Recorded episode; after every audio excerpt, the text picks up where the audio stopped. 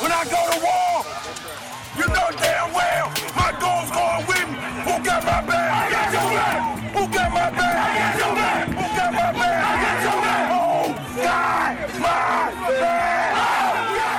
NFL har historie, masser af anekdoter og andet end nyheder, trades og transfers. Quarterback getting smoked back there. Amerikansk fodbold er en sport for alle, 90-yard touchdown! 90-yard touchdown! Både inde på og uden for banen. Hey, you got any left-handed footballs? Ooh, my head's getting bigger. These hats are getting smaller. Velkommen til DNFL, den nationale fodboldlejestue.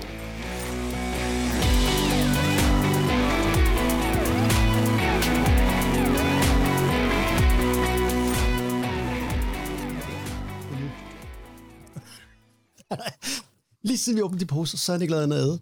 Kæft mand, han er kører i hovedet. Er vi klar? Ja. Kære lyttere, så er det igen blevet tid til at læne sig tilbage i sofaen. Måske med en øh, god kop kaffe eller en lille håndbejer. Sæt dig godt til rette og nyd den næste times fodboldsnak. Som altid øh, forkældes dine øregang af den tidligere stjerne running back Ulla Jørgensen og den mangeårige fodboldkender Anders Skovgren. Mit navn er Andreas Hoksted. Endnu en gang velkommen til den nationale fodboldlejestue. Det er blevet efterår. Er det ikke dejligt? Jo, Det betyder, at der er, øh, der er blevet spillet fodbold. det gør der. NFL-sæsonen er startet. U1 er overstået. Overstået. Det lyder ligesom, når du har været til, til tandlægen, Ulrik. Nej, jeg synes også, der var nogle rigtig dårlige oplevelser imellem, må jeg nok sige. Ja. Ja, Altså, øhm, synes jeg tit, der er i U1. Er der ikke? ja jo, det er der. Det er rigtigt. Det er rigtigt. det var jo lidt... Altså, NFL er jo tilbage på TV2. Og øh, det var jo der, det startede for os. Det var det. Med Line Bavn Danielsen og Erik Vier. Og, øh, og ved I hvad? Jeg øh, må være lige af posen. Det var lige før, jeg savnede Line Bavn Danielsen. De, det, var, øh, det var altså... Øh, det var lidt træt. Er det ikke det, man siger i Jylland? Jo. Jeg synes, øh, og det er kampen, jeg snakker om. TV2 øh, skal nok lige op i gear, tænker jeg. Lige pas på, de, altså jeg var lige ved at falde i søvn. Og, og jeg er jo altså... Hvad med jer? Hvad, hvad siger I til det? Altså, jeg synes, jeg, jeg synes værterne, ja, de var, jeg ved sgu ikke, hvad jeg skal sige. De, de virkede uforberedte, og, og de virkede som om, de... Altså, de, de havde noget, Bøjgaard er blevet over 40 år. Jamen altså, der, Ja, der, ja. de, de tilførte ikke øh, kampen og oplevelsen noget som helst. Jim- Jimmy var træt, var han ikke? Jo, altså, i hvert fald træt ud. Altså også til den første kamp, hvor han... Altså selv den tidlige kamp, var han... Ja, men han var meget træt. Han så, men, øh, og så synes jeg, at studiet var øh, røvsygt, for at sige det mildt. De sad bare om et bord over for hinanden, og med hænderne på op på bordet, og kiggede på hinanden, og det var... Øh, det var Jeg ved ikke, altså... Ja, det er rigtigt. Det var ikke et super dynamisk studie, men jeg synes, altså det, de havde på TV3, sådan nogle gamerpulte, lavet af plastik og sådan noget, det eller ikke Ved du, hvad det minder mig om? outstanding. Jan Mølby, Premier League-kommentator. Altså det der med at sige, åh, det er en højde indover, det kan, det kan vi godt se. Det behøver man ikke kommentere. Så meget var der meget kommentering af. Det var sådan, det var et godt løb til højre. Ja, men vi kan jo se. Øh, Så det, den, den gang slags kommentering, den bliver jeg lidt træt af. Men øh, vi savner nok lidt, øh, lidt nørderi, tænker jeg. Ja, og det synes jeg faktisk, de jo lykkedes væsentligt bedre med på den der, der var forskudt, eller man Ja. ja. kun kunne se på Play Ja. øh, Dolphins mod Patriots. Lige præcis. Det var skide godt. Mm. Det, øh, det må vi sige. Og der måtte jeg jo researche lidt på det. Du Ja, ja, havde fordi- prikket til os andre ja. ja. på, øh, hvem det nu var. Og du har selvfølgelig, øh, Det er du har selvfølgelig svaret. Ja, ja. Og nu, jeg kan lige, det kan lytterne jo ikke øh, se, men øh, Anders lige nu sidder og nørkler med noget elektronik for at finde ud af svaret. Ja, men det er fordi, den ene kunne jeg godt genkende. Ekspertkommentatoren. Ja. Er jo Kasper Skyrum. Okay. Hvem er Kasper Skyrum, spørger man så. Ja, det gør jeg. Jeg aner ikke, om det er. Øh, han er mange år i landsholds quarterback. Starter på landsholdet som, som, øh, som quarterback. Var i øh, Towers. Jeg har selv været træner for ham, mens øh, han var derude. Øh, og arbejder som øh, udviklingskonsulent for Dansk Amerikansk Fodboldforbund. Øh, det er hans sådan dayjob, var jeg ved at sige. Hud ham i studiet.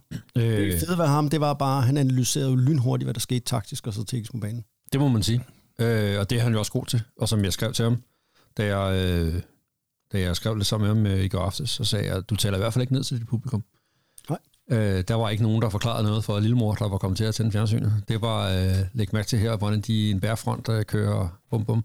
Lige fra først færd. Men, Allerførste spil, der var lige, jeg tænkte, hold da op, nu skal vi sgu til at... men der var en anden begejstring. Der var et samspil mellem værterne, og øh, for min skyld, så kunne de godt rykke ham, den unge mand der, til primetime. Jamen, det er også sagt til at jeg også spurgt, hvilken mail jeg skulle skrive til en chef på. Så øh, nu må vi se. Han hedder Dennis Bostrup, ham den anden, der er med. Nå. Øh, som normalt kommenterer badminton. Fedt. Men han vidste tydeligvis noget om fodbold også. Ja. Altså, Men øh, det var et godt par, de to unge mennesker. Jeg, jeg synes også, det der med... Øh, ja, jeg er enig med, hvad var det, jeg vil sige. Hej. Ja, ja. hej, okay. Nu har vi basset nok, men øh, nej, altså prøv at høre, vi jo selvfølgelig øh, kigger på det kritisk. Vi elsker jo sporten, og vi vil jo gerne have det bedste produkt.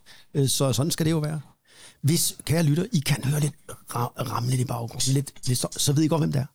Det er selveste Ronny Larsen. Jeg glemte også at introducere ham i starten.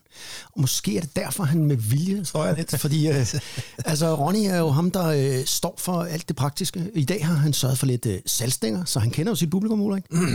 ja Du er jo pjattet med salgstænger. Fuldstændig. Og, og, og ved du hvad?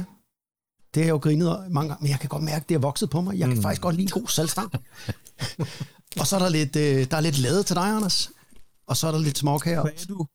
Jeg kan faktisk godt lide en god salgstang.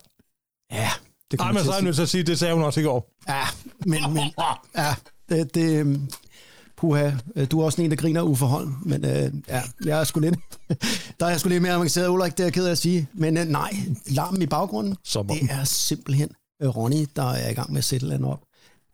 Sådan er det med lejestuen, og hvis der er nye lytter derude, det håber vi, så er konceptet i lejestuen det, at vi, det er jo tre fodboldnørder, der sætter sig ned og taler fodbold, gerne i et historisk perspektiv, og øh, hvad der sker omkring os, det kommer jo med.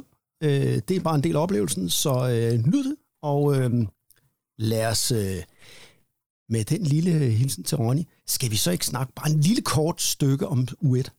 Jo. Jeg har da i hvert fald et par takes. Jeg ved ikke, om I har noget, I vil... Jo, jo. Ja, ja. Nå, jamen, Altså, en kommentar. Det kan jo godt være. Hvad, hvad, hvad vil du så sige, Anders? Jamen, jeg synes, det på mange måder var en u 1, som vi har oplevet dem før. Lidt noget rodet noget. Øh, nogle af de hold, vi tror er gode, var ikke super godt forberedt. Altså var ikke sådan særlig godt sammenspillet. For mange drejer det sig om, at de jo ikke har spillet sammen i preseason. Altså det er den første live action, de har sammen på de der hold, de nu spiller på. Og det synes jeg, det er bare præg af med flere af de der resultater, hvor man kan sige, hvor kom, hvor kom den fra? Den havde vi ikke lige øh, set komme. Mm. Øh, det synes jeg altid er, man skal passe på, at man ikke sådan overreagerer på resultaterne og spillet i U1, fordi det er ikke nødvendigvis øh, sigende for, hvad det er, vi skal se. Nej. Og så vil jeg bare sige, at øh, fuck, hvor er det et fedt publikum i Seattle. Ja. Er der sindssygt, der var tænding på. Ja. De afgjorde kampen. Er du, ja, det gjorde de, men også første gang, han træder på banen, så blev der bare buet. Ja. Og det var bare fra det ældste dame til det mindste barn, der blev bare råbt bue, altså. Og Gino Smith, øh, ja. Chance, Gino, Gino, og det var sådan, nej. Nå, Ja, Skilt, skiltet, let Gino cook. Ja, men det var, det var smukt, og der var, ja, var der nogen, der sad ned under den kamp. De stod op alle sammen, hele kampen gennem og råbte og skreg som gale. ja. Og Der var- en sens- sensation af en kamp. Helt ærligt. Altså, hvis jeg lige må... Det var Øh, mega fedt, altså. Det var virkelig fedt. Det var, det var min gode oplevelse fra U1. ja, men altså... Øh, ah, du fortæller jo lidt om, hvordan jeg også ser U1. Det der med, der er nogle hold, der... Øh, altså, New England Patriots som sædvanligt. Elendige i september. Øh, jeg ved, vores, vi havde Steffen inden, superfanen, Patriots-fanen, i sidste øh, episode. Han øh, har nok fået en depression, var det ikke det, han fik, øh, når de tabte? øh, de tabte jo, som, som de altid gør, til Miami. Øh, han nævnte også, at han var lidt bange for den der. Men altså, mine øh, takes for U1, udover det, du har nævnt, det var jo øh, nok de her tre kampe, hvor... Altså, nu kommer der tre kampe, du har nævnt den ene. Det var Denver-kampen mod Seattle. Ah, hold nu kæft, hvor Denver må jeg også over det her. Altså, de fumblede to gange inden for 20 cm linjen. Altså, de var 20 cm for at score touchdown, hvor de fumblede to gange, hvor de tabte den. Og så øh, gik deres øh, rookie head coach øh, jo i panik til sidst, og fik fuldstændig, øh, må vi sige, fucket det op i, til sidst. Øh, og så de prøvede 64 yard field goal i stedet for at lade Ross cook, nu når man betalte ham øh, ja, ja, mange penge. Ja, det var helt åndssvagt. Det, Altså, det var en bitter en, ikke? Det var den ene. Ja. Men, men så var der den der Pittsburgh-kamp. Det er jo fuldstændig absurd. Altså, at Cincinnati ikke vandt den kamp- fodboldkamp, det er der ingen, der forstår. Altså, vi skal bare lige for, øh, for jer, der øh, lytter, der måske ikke lige har set den. Cincinnati scorer, som tiden løber ud, og udligner, så skal de jo lave et ekstra point. Det rammer man på, jeg ved ikke, er det 98 procent af tiden? Sådan noget lige. Det bliver blokeret af Minka, Minka Fitzpatrick, som før tidligere i kampen har scoret på en interception. Altså, Steelers offense kunne intet. Men, øh, nå, okay, så går den så i overtime, fordi de blokerer det her ekstra point. I overtiden, der får Cincinnati Bengals muligheden for en 29 yard field goal. Det er jo kortere end ekstra point. Det brænder han. Og så scorer Pittsburgh så til sidst og vinder, ikke? Var det ikke ham der, der var helt fænomenal kicker sidste år? Jo, jo, det var ham, der ikke kunne rystes overhovedet i slutspillet, og rookie ja. sensation. Øh, nu skal han hjem og øve. Fordi, øh, han kan selvfølgelig ikke gøre for, at det blev blokeret. Eller jo, det kunne han måske også. Men øh, altså, Pittsburgh kunne ingenting andet, end at de har Mike Tomlin på sidelinjen, og han forstår på en eller anden måde at få sit hold til at give sig øh, altså, hele vejen igen. Til, altså, så vinder de. Og så den sidste, det, jeg vil nævne, det var jo den her... Øh, ah, Titans tabte til New York Giants. Og det var jo, øh, det var jo sejt at se Giants, det de udligner til sidst. Udligner gør de ikke. De scorer en touchdown, og med et ekstra point kan de udligne. Men de vælger at gå efter to point. Ja. Og det, Godt øh, det er altså Cojones af den nye øh, rookie head coach, og det lykkes. Og øh, de vinder fodboldkampen. Det er øh, med et enkelt point, ikke? De tre resultater, altså Titans, Bengals og så Denver, de sidder derhjemme og tænker, hvad var det lige, der skete der? Men øh, det, er det, det er det, der er det fede ved NFL. Det skal nok blive godt. Ja, efterhånden som de får spillet sig lidt sammen og sådan, og så bliver det mindre jævnt. Håber jeg. Det, det må vi se. Altså, øh, har I andet til U1? Altså, jeg var super skuffet over Cowboys, må jeg sige. De er færdige. Altså, øh, øh, Dak er ude i... Og ham, de Altså. backup, de havde inde, var edderrømme går. Cooper Rush. Not. Nej, Det men jeg altså... Ah, jeg synes, at hele den... Jeg synes, den kamp var... Jeg synes, de så uforberedt ud, og, de var, og Dak var upræcis og uskarp, og, og det var han også lidt sidste år og sådan. Men der var tre fodboldhold, der har valgt at spille uden receiver i år. Altså New England, New England Patriots har jo ingen receivergruppe, der kan noget. Okay. Det så vi jo. Green Bay Packers, de har ingen receiver, og det kunne man jo se. Øh, altså, øh, Aaron Rodgers, han kiggede ned ad banen og kiggede ned ad banen, og der var ingen fri. Og Og når de var fri, så greb de den sig. Nej, og så havde du Dallas Cowboys. Og de har jo heller ikke noget. De har ingenting. Altså, der var ikke noget at kaste til. Altså, øh, ja, det var ikke hans øh, bedste øh, kamp, Dak Prescott, men de har jo vidderlig... C.D. Lamb, ja, det er rigtigt. Han, han kan gribe ind over midten og den slags ting, men der mangler virkelig noget kvalitet der, og jeg ser virkelig problematisk over for Dallas Cowboys. Men okay, det var kun uge 1. Ja, det er det. Det skal nok ikke for meget. tror jeg, man skal huske. Ja. Nå, Garoppolo, siger jeg bare. ja, ja, rolig nu. Ja, ja pff, det kunne godt ske jo. Jamen, det er, det er dejligt at have. Altså, nu hopper vi til San Francisco, kan jeg høre. Nej, Nej, det var til mere Dallas. til Dallas. Nå, du have Jimmy Garoppolo til Dallas. Ja. Ah, ja, hvorfor ikke? Ja, det tror jeg ikke hjælper dem. Men øh, hvad siger ah. du til den, Anders? Bedre end Rush, det er måske. Ja, det, det, det tror jeg også. Du tror på den? Ja, det, jeg synes ikke, det er... Jeg har ikke set... Jeg ved ikke, er det sket? Nej. Er det, nej, nej, men det er, da ikke, det er da ikke dumt... Øh, altså, med Nej, nej. Dallas med en ejer, som ikke er bange for at tage store chancer i, i sin måde at køre butikken på. Øh, Et 49ers hold, der lidt har gemt øh, Garoppolo, fordi de ikke fik nogen gode bud på dem. Nu sidder Cowboys og er desperate, og de kan ikke øh, tåle at være det dårligste hold i divisionen og sådan noget. Men hvis du er John Lynch, general manager i San Francisco 49ers, og kigger ned på banen og ser Trey Lance, tænker du så ikke, ah, jeg vil godt lige holde Jimmy Garoppolo par uger til? Det kunne også godt være. Det er et spørgsmål om prisen, ikke? Jo, sådan er det jo. Til. Men øh, det var da, godt- det var da en lidt frisk bud. Lad os, øh, hvad er det? Lad det være et punktum for vores øh, uge 1 øh, sniksnak. Lad os øh, hoppe ud til noget helt andet, til dagens emne. Øhm, vi skal snakke lidt om spillere, som har haft en, en stærk, øh, særlig stærk påvirkning, betydning for os værter. Altså, øh, det glæder jeg mig sgu helt vildt til at høre, øh, hvilke spillere I har valgt. Mest af alt så glæder jeg mig til at høre øh, faktisk, øh, hvorfor I har valgt dem. Og øh, altså, der er jo så mange gode spillere, der har spillet i NFL, og gode historier. Men øh, her, der er det jo lidt noget, det, det, det er noget endnu dybere. Altså, det er ikke bare det med at være en god spiller. Det skal være en eller anden, der har rørt inden ved en, øh, så man tænker, ham her har jeg en særlig sympati for. Og hvad siger du, Anders? Altså, skal, er du klar til, at vi lægger ud med dig? Det kan vi godt. Hvad har du at byde på? Jeg har by på. Hvad har du at byde på? Hvad, hvad, hvad sker der der under det mixer? Der sker ikke noget. Okay. Er det Ronny? Der står og piller vel igen. Jamen, øh, jeg, jeg, det er ligesom at spille bilkort, ikke? Hvad er det, man lægger ud med? Nå. Uha. Ja, det er det. Ej, jeg lægger ud med Peyton Manning. Ah, Øh, Selvfølgelig. Som jo øh, er, har, var jo en fantastisk spiller med en, både en, en stor karriere og en skøn personlighed. Øh, men som jo øh, for mig har betydet noget særligt, fordi han har jo været, altså Peyton Manning, øh, lige for at recappe, øh, quarterback igennem mange år. Øh, først og fremmest i Indianapolis Colts, hvor han jo blev draftet first of all tilbage i 98 og øh, siden øh, traded til Denver Broncos, hvor han jo slutter karrieren af med at vinde en Super Bowl med dem også. Han vandt også en med, øh, med Colts. Øhm, og var jo øhm, et godt forbillede, synes jeg, på, på rigtig mange måder i en tid, hvor NFL var præ- præget af unge mænd, der tog dårlige beslutninger og blev rodet ind i alt muligt snavs, som var ja, som ikke var rollemodeller, og som var, i hvert fald ikke var noget, som børn og unge sådan, havde godt af at se op til. Øh, og her var Peyton Manning, som jo var ikke specielt øh, fysisk talentfuld. Han var ikke særlig hurtig, han var ikke sådan super mobil.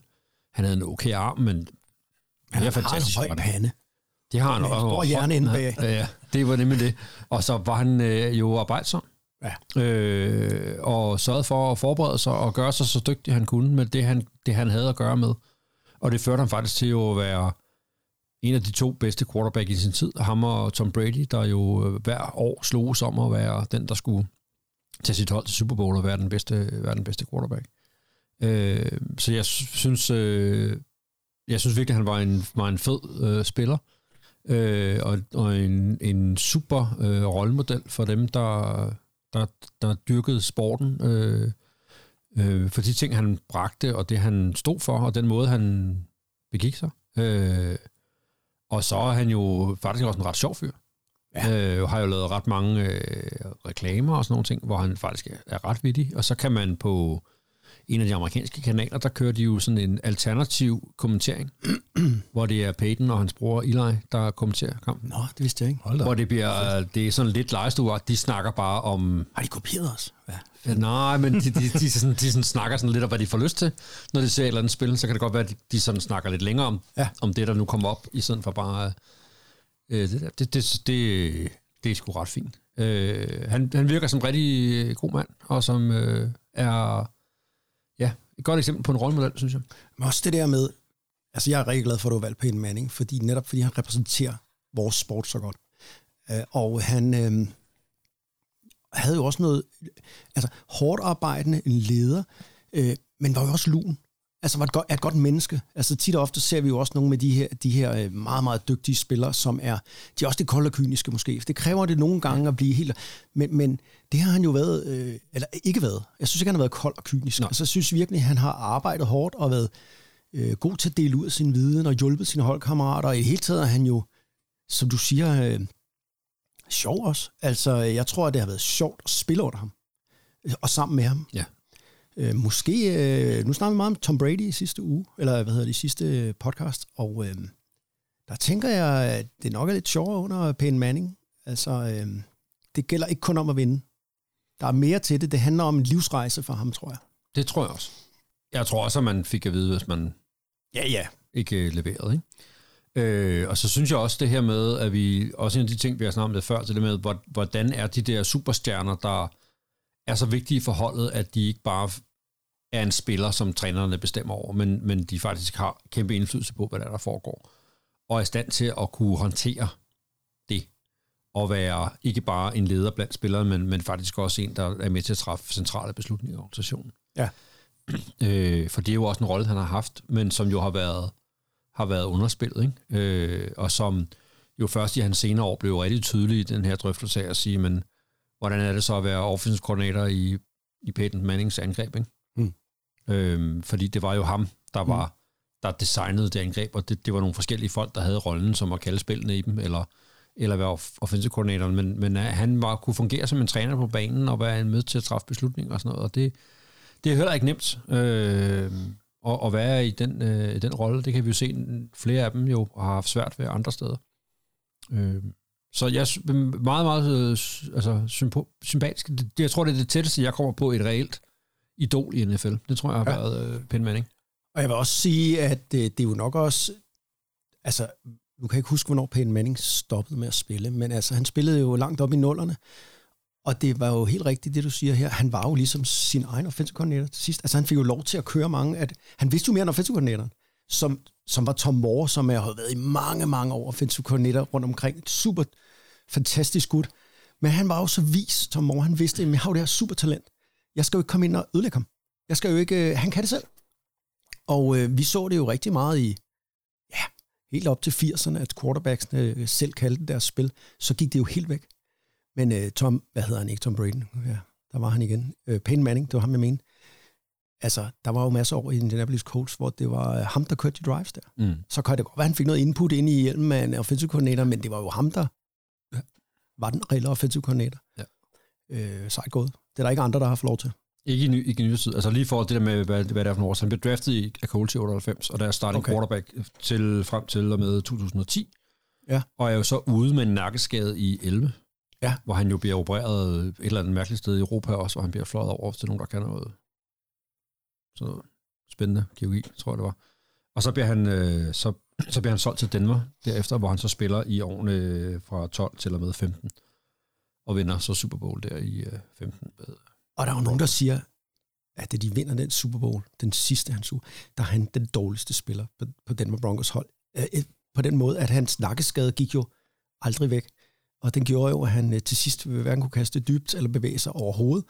Men hans beslutninger, han tog så gode beslutninger, og han fik gjort det helt rigtige hver eneste gang alligevel. Mm. Og fik ja, hævet det Super Bowl trofæ hjem. Det var fantastisk.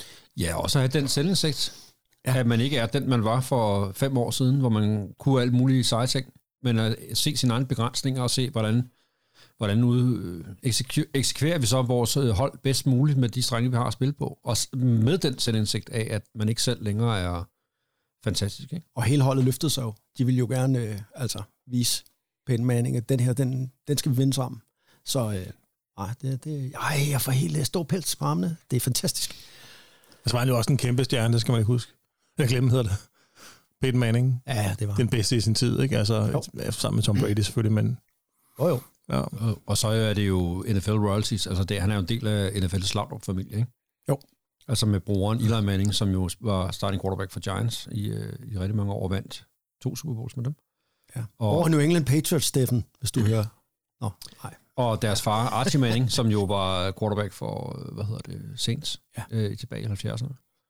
Øhm, og hvor deres nevø øh, er på vej ud af high school. Nå, De har jo en storbror. Øh, Cooper. Peyton, ja, Cooper er jo storbror til Peyton og Eli.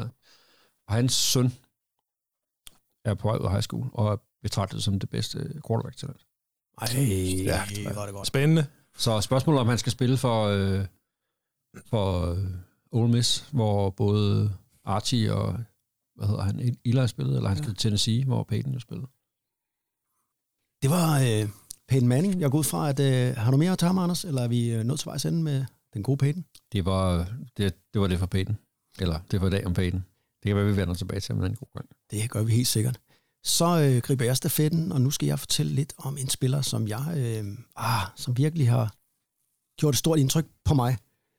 Vi er tilbage, vi er nødt til at lige hoppe tilbage til 1989. Jeg vil lige fortælle vores øh, lyttere, der er øh, måske lidt yngre, som ser NFL i dag, at NFL var anderledes dengang. Altså de dårlige franchises, øh, de var, øh, det, man kunne tydeligt mærke det. Altså det der med, at stadionsne var dårligere, og der var ikke så meget øh, lige omkring, og sådan er det jo ikke i dag. Altså du kan jo godt have et rigtig dårligt franchise i dag i NFL, øh, som ikke vinder så mange kampe, men alt spiller jo med hensyn til træner og træningsfaciliteter, og hold nu op nogle vilde stadion. Så man mærker jo ikke, når et bundhold møder et tophold i dag, at der er den her forskel det gjorde man i slut 80'erne, og jeg er jo Green Bay Packers-mand. Og øh, Green Bay var ufattelig dårlig op igennem 80'erne. Og øh, det var en lille by. Man havde ikke rigtig mulighed for at øh, øh, få øh, spillere dertil. Og øh, det var helt tydeligt, at øh, når de spillede mod nogle af de gode hold, så er det lidt ligesom at se, når FCK for eksempel tager til Lyngby og spiller. Altså, der er en forskel på at se en fyldt park, ender at se ud på Lyngby øh, øh, øh, Boldklub, hvor der er en pølsevogn over i hjørnet, og der står nogle børn og leger og sådan noget. Og sådan var det jo på nogle af de små stadions i NFL i slut 80'erne. Og så kommer der sådan en David mod Goliath-ting. Øh, øh, øh, Green Bay havde været en prygelknap i mange år, og da jeg begyndte at, at se NFL der i 89 på TV2, så sendte de nogle kampe med Green Bay. Og det fede var for mig, at det der med, ej, underdoggen, der kunne man virkelig snakke om en underdog. Og i 1989, der havde Green Bay jo en fantastisk sæson, der kom ud af ingenting. De øh, vandt blandt andet fire kampe med et point. Og øh, de slog blandt andet mægtige San Francisco 49ers og mægtige Chicago Bears med et point i nogle kontroversielle øh, afslutninger. Og øh, altså, det var helt utænkeligt dengang. Altså, det, det var Men- virkelig, virkelig stort. Men de må tilføje på den der, øh, fordi en ting var jo, at de var på de her øh, små stadions, men hold som Green Bay, som jo er i det, den mindste by, øh, der har et NFL-hold i USA, havde jo også svært ved at faktisk at fylde stadion. Ja. Og de spillede jo faktisk, øh, hvad var det, cirka tre kampe om året i Milwaukee, som jo er øh, den store, øh, nej, hvad hedder det? Den største by i Wisconsin. Ja, det var det, jeg ville sige. Ja. Øh, simpelthen for at komme et sted hen, hvor der var flere tilskuere. Altså, der simpelthen var flere, der kunne komme og se dem, fordi folk ikke gad køre hele vejen op til Green Bay for at se det. Og ved du hvad, nu når du nævner det der County Stadium i Milwaukee, så kommer jeg lige i tanke om noget. Som også var et baseballstadion, var det ikke også det? Ja, det renter jeg ikke, men det, der var så specielt, det var, at det eneste stadion i NFL, hvor begge hold stod på samme sidelinje, Ja, det er rigtigt. det vil jo aldrig ske i dag. Altså, fordi at, så vil de jo gå totalt paranoid på en ud i, at de står og lurer og kan høre, hvad vi siger og sådan noget. Det er ligesom en fodbold. Det er ligesom en almindelig fodbold, ja. Jeg gør man det i almindelig fodbold? Ja, er de ikke på samme side? Ja. Ja, ja, ikke nødvendigvis. Ja, nogle gange. Jeg ved det ikke. Nej, det tror jeg, det er. Ja, det er det. Det tror jeg, det er sådan, Jo, at de. fodboldstadion har lavet. Det gør man altså ikke i NFL længere. Kan du se, du kom ud og sagde det til Bill Belichick i dag, I skal spille... øh, Der, I har spillet venstre sidelinje. Nej, de stod jo helt op. Altså, der er jo, der er jo rigtig mange mennesker på sådan et amerikansk fodboldhold, altså 53 spillere alene. Og så alle assistenterne, de stod simpelthen clean op af Jeg hinanden. har helt glemt, det er rigtigt, de var på samme side. Ja, jeg skulle gå ud af den samme udgang og sådan noget. Det, det gør man slet ikke i dag. Nå, det handler om en spiller. Men jeg blev fuldstændig forelsket den her 1989 hold, og øh, det holds allerbedste spiller, det var en receiver, der hed Sterling Sharp. Og øh, Sterling Sharp, han øh, er ikke i Hall of Fame. Sterling Sharp, han øh, bør nok være det. Det vil jeg sige. Han var så imponerende, fordi han var absolut det eneste, de havde på offense, og det var han i overvis. Og da han var fuldstændig umulig at stoppe.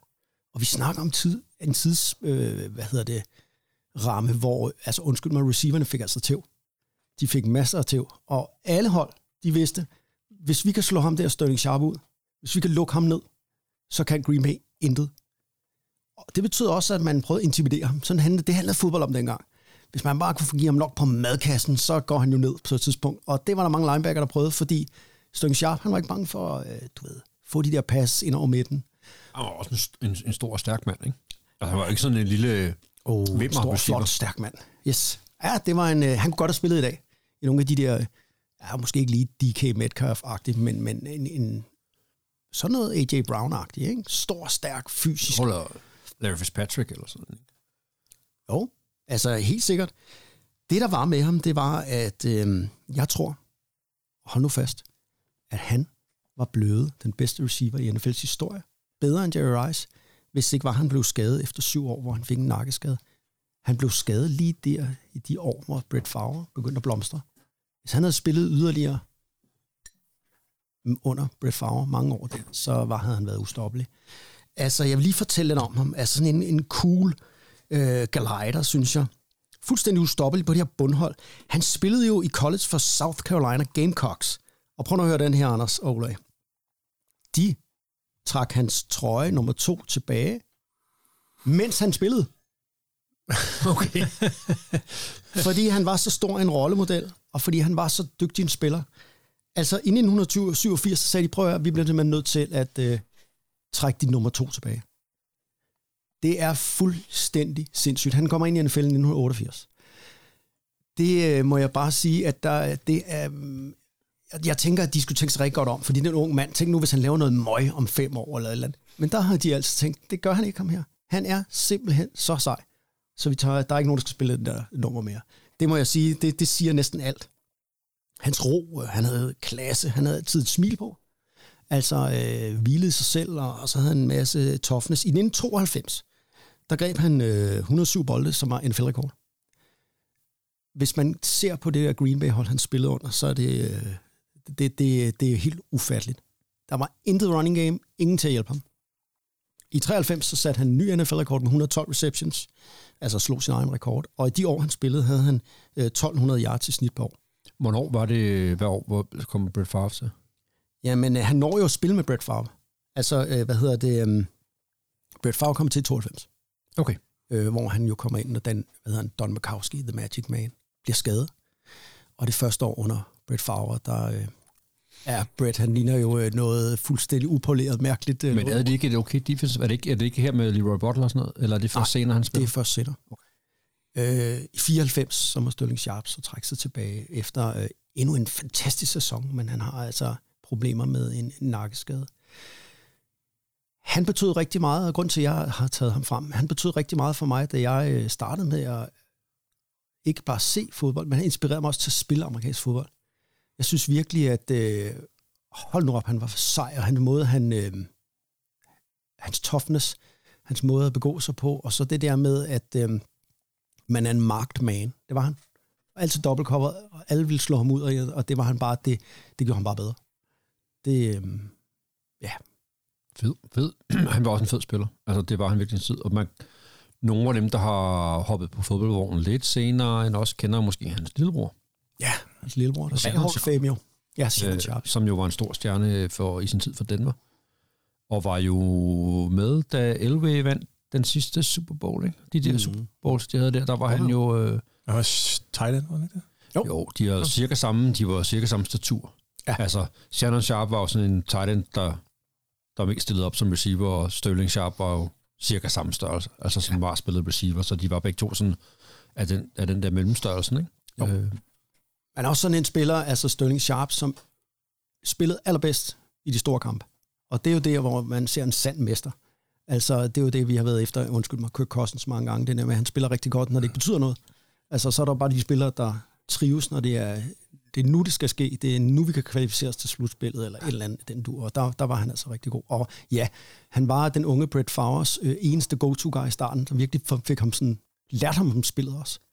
Øhm, de to havde været gode sammen. Det nåede de desværre ikke så længe. Det var, øh, det var min første øh, Sterling Sharp for Green Bay Packers. Så kigger jeg over på dig, øh, Ulrik Ja. Jørgensen, Danmark. Ja, Har du et eller andet, du vil... Øh, har du noget? ja det har jeg bestemt. Ja, det er det. Altså, øh, det var i hvert fald den første spiller, som jeg købte en jersey med, øh, hvis navn stod på ryggen. John Elway fra Denver Broncos.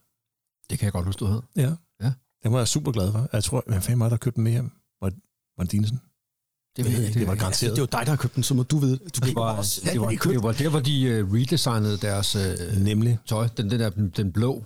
Ja. Øh, Den det blev, er huske det der, hvor, hvor man gik over til, at bluse og bukser hang lidt mere sammen i det der design, Nike lavede på det der tøj. Det, Og det ligner jo, når man står i en three-point stance, så ligner jo The Nike, hvad hedder det, Swoosh, eller hvad det hedder.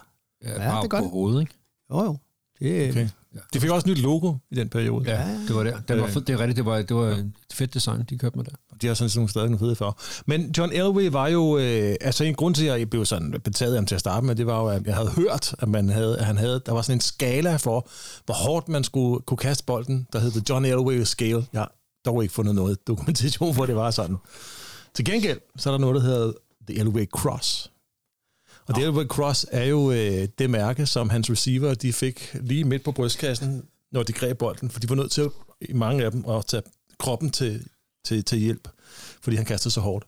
Det var, ja, det var hans trademark gennem hele øh, high school, gennem hele college, og også gennem det meste af hans karriere i NFL, at han kastede sindssygt hårdt. Han blev draftet i 83 ud af Stanford, som den første overall, øh, af Colts, men inden de havde nået at spille for Colts, så blev han øh, traded til Broncos, hvor han spillede hele sin karriere. ja, han gad jo ikke spille for Colts. Det ville han ikke spille for. Og det kan godt være, ja. ja. Ja, det var sådan, det var. Det var en af de der, der Ja, fordi Colts sejlede på det tidspunkt. Ja. Deres øh, organisation. ligesom Eli Manning, der blev draftet af Chargers i virkeligheden. Og nægtede at spille for. Nægtede at spille for. Nå, ja. Nå, men altså, han spillede 16 sæsoner for, øh, for Broncos, og vandt ikke. De var i Super Bowl fem gange, tror jeg. Og, øh, og da han sin næst sidste sæson kom i Super Bowl, der havde de jo ikke, endnu ikke vundet en Super Bowl. Mm. Øhm, og jeg kan huske, at vi sad sammen med, med resten af gutterne fra Oaks og nede i ungdomsklubben og så den her Super Bowl her. Øhm, og der lavede han jo et spil, som mange øh, betegner som hans signaturspil, eller hans, øh, hans indsats der, det, hvor han jo øh, simpelthen løber den ind for en first down, der senere bliver til en touchdown. Mm. Øh, tæt på øh, Green Bay's, Green Bay's øh, endzone. Øh, og det gør han jo ikke altså han, han tager bolden, han får snap, og øh, lige med det samme stikker han afsted, fordi han tror, han, altså han, jeg tænker, han ser et hul. Man skal ikke, man skal ikke glemme, at John Elway var også en rusher til at starte med. Det kunne man ikke se de sidste par år, han spillede. Der lignede han bare en, en stenstøtte, der stod inde i, i lommen der. Men inde i hovedet var han stadig en rusher den fodboldkamp der. Ja, det var han godt nok. Ja. Fordi øh, den, altså, man slidede jo også dengang. Men lige der, der vidste Elway, at jeg er nødt til at sænke mine skuldre, og så bare charge lige ind i de der defen, tre defensive spillere, der kom for at navle ham.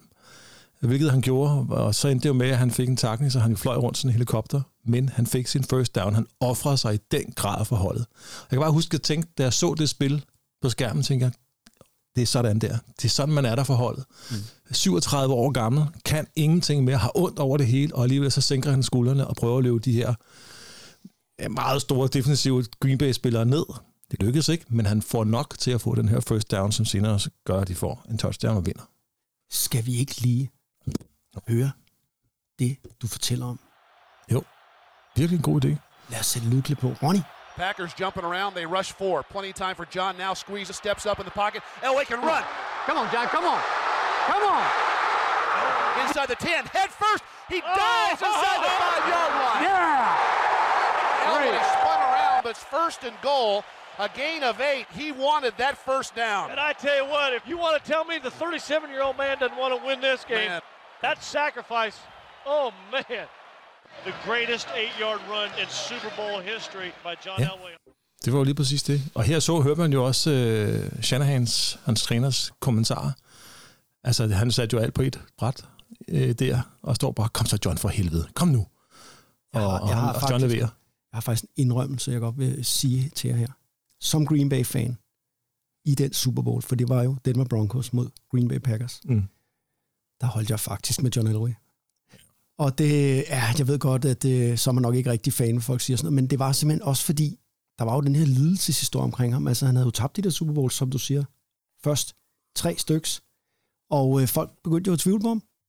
Altså, øh, i start 90'erne, der var det sådan, at nu er han færdig. Øh, nu har han haft de der tre Super Bowls, hvor de først fik mesterlig klø. Og øh, vi husker jo alle sammen den der 55-10 øh, øretæve, de fik blandt andet af 49ers i en Super Bowl. Og øh, der var jo nogle år, hvor det så ud som, nu kan han ikke mere. Men den der, øh, han blev bare ved. Altså den der ukulighed, det var noget, der øh, fascinerede mig i hvert fald ved John Elway. Altså, og det var fedt at se, at han gik ud på toppen jo. Det gjorde han, fordi han gentog succesen året efter. Ja. Hvor, det, hvor han kørte ikke til Super Bowl igen, sammen med Terrell Davis, som jeg husker var det derovre. Jo. Øhm, og de vandt jo igen. Ja, de slog Atlanta Falcons ja. og Morten Andersen. Øh, Og Super Bowlen der, som var Super Bowl 33, tror jeg det var, øhm, det var hans sidste kamp. Hans sidste officielle kamp spillede han Pro Bowl bagefter, men, men ellers så var det, det var hans sidste kamp, så man må sige, han gik den grad ud på toppen.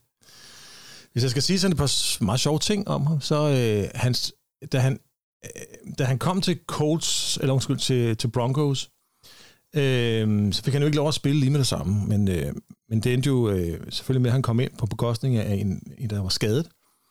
Og den allerførste, øh, skal jeg sige engang, det første sack, han fik, altså han- første gang han blev sacket, det var selveste Jack Lambert sådan. mod Steelers. Øhm, det synes jeg er en meget sjov historie, for Jack Lambert står jo måske for os alle tre, ja. som en af de hårdeste nyser nogensinde, der har Count spillet fodbold. Dracula and Cleats, som han blev kaldt. Oh, man, ja. Øh, så vi også vil nævne, at han jo stadig er, har- ligger på rekordlisterne. Han har jo 9. flest passing yards, øh, 10. flest passing completions og 12. flest touchdowns stadigvæk. Øh, så er han jo flest rushede touchdowns i en, quar- i, i en i Super Bowl. Han har lavet fire Nå, for så. Ja. i alt. Ja. Øhm, og så slet ikke at forglemme, så var han jo også manden bag The Drive. Ah, ja. Øhm, Cleveland Browns øh, fans husker det. Ja, præcis. Ja. Hvor han øh, kommer ind i 1986 for en skadet DeBerg, øh, Steve DeBerg, øh, og fører dem til Super Bowl, hvor de jo så... Øh, nej, de, de vinder øh, conference-finalen der, ikke? Mm. Øhm, øhm, og kommer i Super Bowl. Men den vinder de over Browns med et 98 yards drive, øh, som så efter meget hurtigt blev med det samme, blev ja, kommentatorerne døbt The Drive. Det var ham, der stod bag det. Også fordi det var ude i Cleveland Ja. med fuldstændig vanvittige fans under fuldstændig vanvittige vejrforhold. Altså, og han stod der helt nede i sin egen endzone, og så lykkedes det ham at køre den hele vejen. Det er jo legendarisk. Det, det må man sige. Så øh, udover at jeg var glad for John Elway til at starte med, så da han lavede det i Super Bowl 32 og offrede sig for sit hold, det, det inspirerede i hvert fald mig. Det, det viste mig i hvert fald, at det er den vej, man skal gå, hvis man skal være noget for sit hold og være en god rollemodel for, for yngre spillere, men også ældre spillere, veteraner. For der blev, der blev nikket af de gamle, sådan der, John. Det er godt klaret. Og hvad siger du til Anders John Elway? Hvor ligger han på din øh, top af quarterbacks i NFL-historien? Altså, er han oppe i toppen? Ja, det er han. Jeg synes, øh, jeg kunne også godt lide øh, John Elway. Jeg synes også, han var en, øh, en, en dygtig spiller, og jeg synes også, det, det øjeblik, som Ulrik har valgt der, det, er- det, det er sådan meget sigende for, for, øh, for mandens kvaliteter som, øh, som spiller. Øh, og der var jo ingen tvivl om, at det der med, at man, man havde sådan en, en skala fra 1 til 10 på, hvor stærkt man kunne kaste, og 10 var defineret som sådan noget, men Han havde jo virkelig en, en super kanonarm i øh, selvfølgelig mest i sine, i sine unge år. Så, så selvom han havde et hold omkring sig, som, hvor de jo kom i Super Bowl øh, og tabte, øh, så var det jo, øh, så var han jo god. Altså, det var måske nok lige så meget øh, ham, der bare holdet Ja. øh, til de der Super Bowls, og så var det så ikke nok øh, til at kunne vinde dem, vel?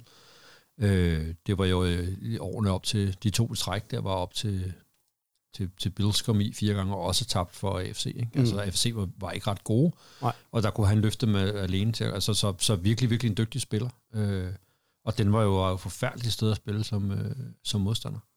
Øh, fordi det var... Det var en festning. Altså, nu sagde du selv øh, Seattles stadion her i U1. Øh, det var fuldstændig vildt. Det var Denver stadion også under John Elway. Der var du altså bare på den. Og det kunne godt være, du havde bedre hold, når du kom derop. Men de andre havde John Elway, og så havde de den der tro på, på tingene. Og han var jo kendt for den der... Han var aldrig ude af kampene. Altså, The Drive nævnte du, ikke? Men der var jo masser af. Han blev jo kendt som den der comeback øh, kid. Altså ligegyldigt, hvor meget hans hold var bagud på det der Mile High Stadium, så hvis man bare i fire kvarter, så kommer de tilbage. Og øh, ja, han har været med i... Øh, han har skrevet med en stor pensel i historiebøgerne. Det er helt sikkert. Det sidste detalje, som jeg vil nævne, det er, at han jo selvfølgelig kom i... Altså, han er jo i utallige mærkelige Hall of Fame rundt omkring.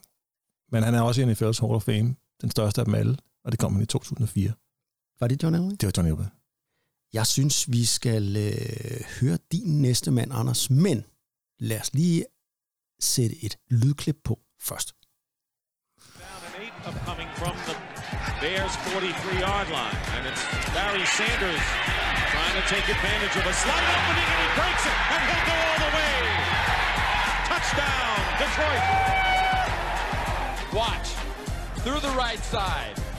Morrissey's got a shot. Roper's got a shot. Singletary's got a shot. Carrier had a shot. He let him go, and now you can just forget it. Der fik vi så lige hørt et lille lydklip af en lille væver øh, running back, øh, som, øh, ja, kommentatoren nævnte jo en masse Chicago Bears forsvarsspillere, som åbenbart øh, ikke var opgaven voksen. Hvem er det, vi skal snakke om nu, Anders? Vi skal snakke om uh, Barry Sanders, Kongen. Kongen. som jo var running back for Detroit Lions øh, i en, øh, en årrække. Blev draftet i 89 og, og spiller for Lions frem til, øh, til 98, hvor han, øh, hvor han sådan set stadigvæk var god, men siger, nu gider jeg faktisk ikke mere. Det her hold er for dårligt. Nu har jeg slidt og slæbt for jer i, jeg ved ikke hvor mange år. Det bliver ikke rigtigt til noget som helst, og jeg gider ikke mere. Det lyder lidt arrogant, men det synes jeg alligevel ikke, det var. Eller hvordan, synes du? Nej, det synes jeg overhovedet ikke, øh, det synes jeg overhovedet ikke, det var. Øh, han var jo en... Øh, han spillede running back, øh, som man også kunne høre klippet, og var jo en, et atletisk vidunder på den måde, at han jo havde et tyngdepunkt, som var meget, meget lavt. Han var utrolig svær at takle. Han var rimelig, altså han var jo hurtig og bygget som en running back og sådan noget, men han var jo virkelig, virkelig, virkelig svær at takle, og brød jo et utal af taklinger på spektakulær vis øh, uge efter uge. Han var jo, mange running backs, man ser i dag, de sikrer dig den 3-4 yards på alle spil. Det gjorde han jo ikke. Nej. Han var enten, blev han taklet for minus 2, eller også så brød han igennem og fik 50. Øh, det, det, var, øh, det var big plays, eller, eller det modsatte, ikke? Øh, og var jo jamen, øh, er jo fra en lille by i Kansas. Spillede collegefodbold på Oklahoma State, øh, hvor han blandt andet spillede sammen med Thurman Thomas. Der var et år i, imellem de to. De var i running backs i den samme backfield det ene år. Ja. Altså Thurman Thomas, den legendariske running back, som er i Hall of Fame for Buffalo Bills. Ja. ja.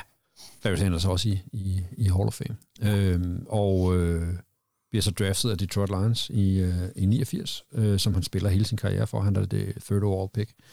Øhm, og har jo en, en fantastisk karriere med over 1000 yard rushing i, i hver eneste år igennem øh, karrieren. Øhm, og kommer kun i, øh, i, i de der 10 år, kommer han kun øh, to gange i slutspillet med Detroit. Øh, en gang i championship game, hvor de taber, og en gang, hvor de ryger ud i første runde. Det er bare et dårligt hold. Altså ligesom du talte om, Green Bay mm. før var, var skidte, så var, øh, var Detroit der også øh, igennem de her år. Øhm, og, øh, og det var, han var jo den eneste bærende kraft øh, på det her hold i, igennem øh, mange af de her år. Øh, og jeg tror, det der fascinerede mig ved ham var jo, at han, at han kunne så meget alene. Altså, at han kunne... Først og fremmest så havde han jo bevægemønstre som ingen andre. Han havde en balance som ingen andre. Han var jo, han var jo det, man ville kalde et unikum øh, på, på banen, øh, som man ikke vel rigtig har set i samme grad siden, og heller ikke i sin, øh, i sin samtid.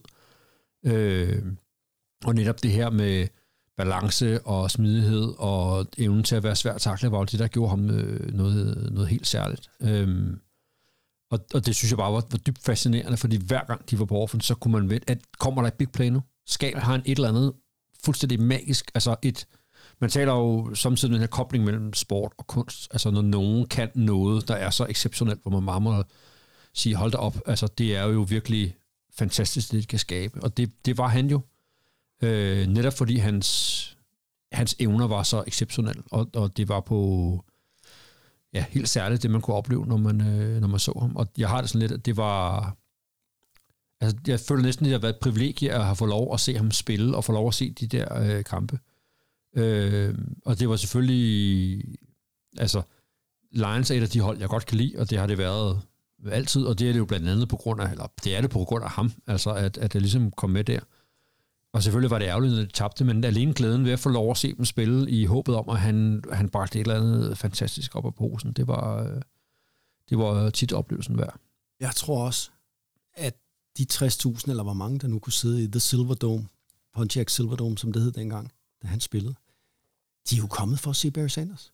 De er jo ikke, kom, altså, de er jo ikke kommet for at se Detroit Lions, så, sådan set. Altså, det den der fornemmelse, du beskriver så fint, Altså, man, man, kan, man tør ikke lige vende sig om og, og, og, og undskyld, og gå ud og tisse, eller man skal lige øh, bede øh, om en kop kaffe eller andet, fordi så kan det være sket. Altså det der med, at hver eneste øjeblik, så kan han lave det der uforglemmelige big play, som bare får alle til at tabe kæben. Det er meget, meget få atleter, der kan det. Altså, øh, det er ham, man kom for at se. Ja, så kunne blive ved med at producere, når, altså han var jo også af markman, ja. han var jo også det eneste, de havde på offense i mange af de her år. Var aldrig skadet.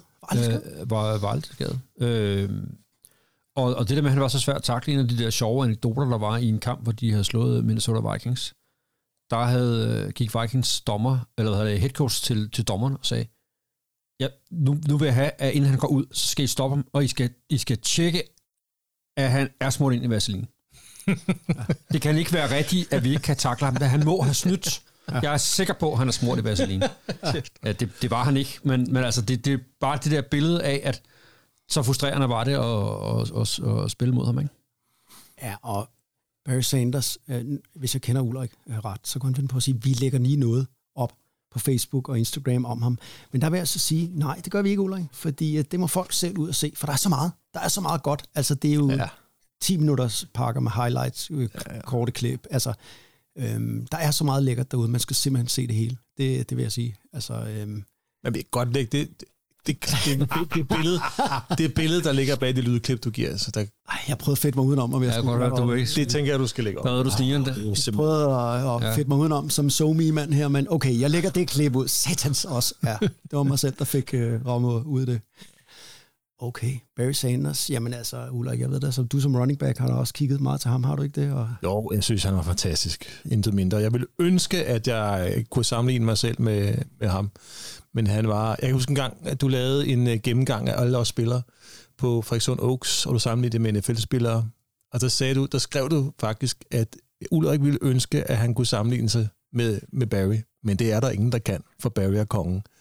Og det må man bare sige, sådan havde jeg det også med Barry Sanders. Han var unik, som du selv siger, Anders. Og øh, der var ikke nogen før, og der har ikke været nogen efter, i min optik, som har været så elegant, så speciel og så enhændig en, øh, en running back. Og så var han jo også, øh, blev han jo kun den tredje spiller med 2.000 yards på en ja, sæson, ikke? jo. efter Eric Dickerson og OJ. OJ, ja, Ja. ja. præcis. Ja, Hvilket i sig selv er jo noget af en bedrift, må man sige. det må man sige. På et hold som Detroit Lions. Må man. Var det Barry Sanders? Øh, eller har du mere i godtposen? Jeg tænker, øh, måske en det lille... Øh, hans, nu vil vi tale lidt personlighed om nogle af de andre, så var han jo sådan lidt en stille og introvert type. Ja. Altså, han sagde jo ikke ret meget, han kunne ikke øh, det store væsen af sig, han... Øh, da han vælger at stoppe, er det jo ikke sådan, at han har brokket sig i lang tid højlydt øh, til nogen. Nej, nu synes han bare ikke, det var godt nok mere. Øh, historien siger, at de øh, i en, en kamp må vække ham i halvleg. Altså i pausen mellem første og anden halvleg, fordi der, der i pausen, der han sat sig ned, og så han faldet i søvn. Ja. Altså, øh, stresstængelsen ikke? var ikke så høj, vel? Øh, hvor jeg stiller på meget høj.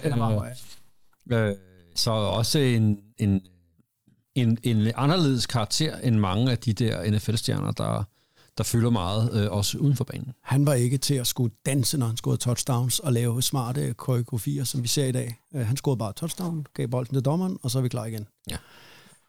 Det kan også noget. Det kan det. Det kan det. Som, øh, var det ikke Jerry Rice, der sagde? Act like you've been there before. Ja, Muligvis. øhm, ja, muligvis. fedt. fedt Han var der. Han må vide det. Øh, ja. Han er den, der har været der flest gange. Det er det. Øh, altså Jensson. Er du færdig nu med Ja, nu er jeg færdig. Nu er du færdig. Jamen, det er det. Jeg ved jo ikke, hvor meget der er. Nej, men så sidder der er, små fordi, jeg sidder lækkerier, her, der Ja, det er det. Og jeg sidder her og, og er spændt på, og godt høre det. Jeg vil gerne fortælle om min næste. Ja, det gør det, mand. Det er ikke så stor en stjerne, som dem, vi har nævnt. Det er øh, Keith Byers. Og til dem, der ikke kender Keith Byers, så vil jeg lige hurtigt. Han var tight end, running back, fullback for øh, Eagles, øh, Dolphins, Patriots og Jets. Vi snakker fra 1986, og så helt til 1998.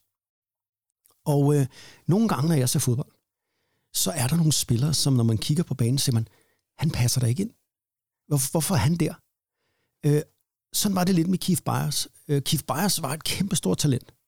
Men han ser bare øh, sjov ud. Jeg ved ikke, må man sige det uden at... Jeg håber ikke, nogen bliver krænket af det her. Altså sådan en øh, lidt rund i det.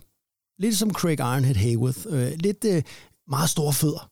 Han har faktisk enormt store fødder. Stor fødder. Kæmpe store fødder. Sådan lidt øh, øh, buttet på en forkert måde. Og øh, så tænker jeg, ham der, han kan da ikke spille fodbold.